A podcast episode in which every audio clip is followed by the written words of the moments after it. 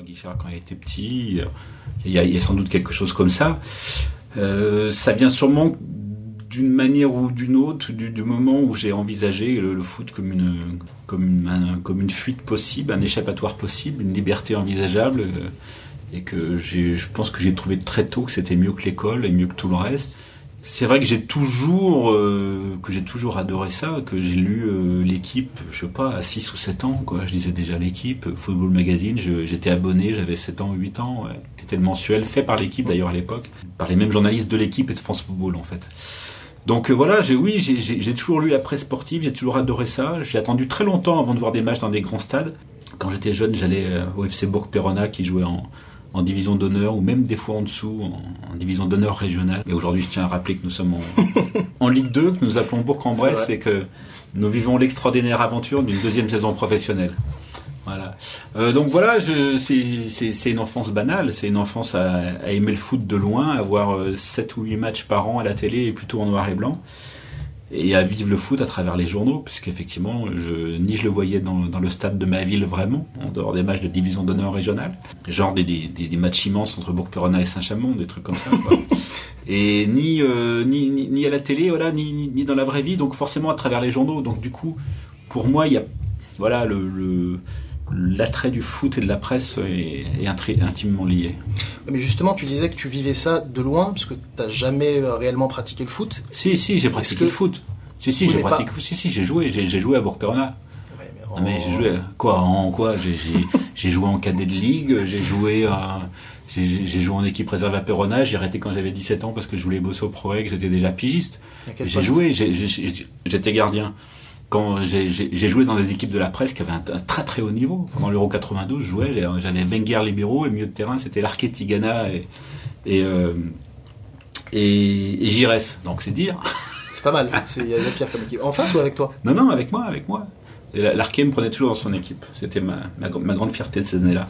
Parce que quand même, c'est quand même quelqu'un qui aime personne, donc j'étais quand même content qu'il m'aime bien. J'ai joué, mais de toute façon, d'avoir joué, ça m'a absolument rien appris du foot. Non mais ça on est d'accord, mais c'est vrai que c'est un reproche qu'on fait souvent aux journalistes sportifs, c'est un reproche vain. Est-ce qu'on reproche, comme dirait mon ami Pierre-Michel Bonneau au rugby, est-ce qu'on reproche à quelqu'un qui écrit sur le French Cancan de ne pas avoir une plume dans le cul ? Mais ça on est d'accord. Non, c'est pas indispensable. Il y a quand même moyen de le faire autrement. On est bien d'accord. Oui, mais je reviens un peu sur, c'est un reproche fondamental, et trop souvent, y compris dans les émissions à l'Équipe 21, il y a des anciens joueurs qui nous disent non mais il faut avoir joué pour comprendre. Moi j'ai joué. Mais j'ai vu tellement de joueurs qui n'ont jamais rien compris à ce qu'ils faisaient. Comme si c'était un argument. Ça ne peut pas être un argument. Il y a des joueurs qui ont joué qui n'ont jamais réfléchi de leur vie. Oui. Donc pour moi, ce n'est pas un argument. Si c'était un argument, Mourinho ne pourrait pas parler de foot parce que de toute façon, il était absolument nul comme joueur.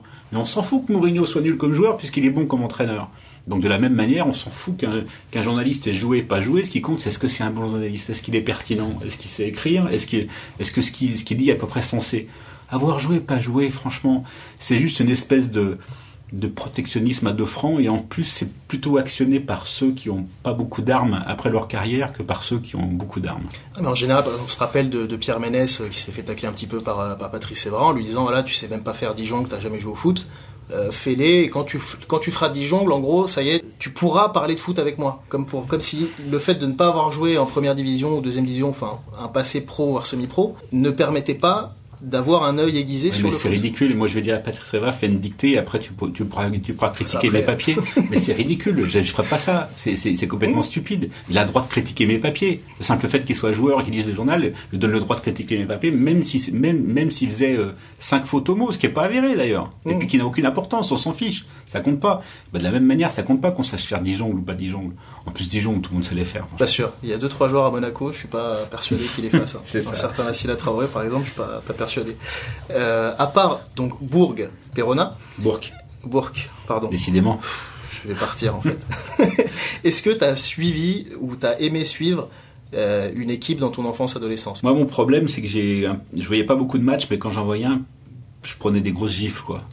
Quand j'avais 10 ans, j'étais en Angleterre avec mes parents et ils m'ont emmené voir Arsenal Wolverhampton à Pâques 1972 à Highbury. Donc à 9 ans, je suis rentré dans Highbury et j'ai pris ça dans la gueule. Donc forcément, ça inocule un virus qui peut pas partir, qui reste. Et le premier match de ma vie que j'ai vu à Saint-Étienne, c'est le Saint-Étienne-Kiev du 17 mars 1976, le fameux 3-0. Il y avait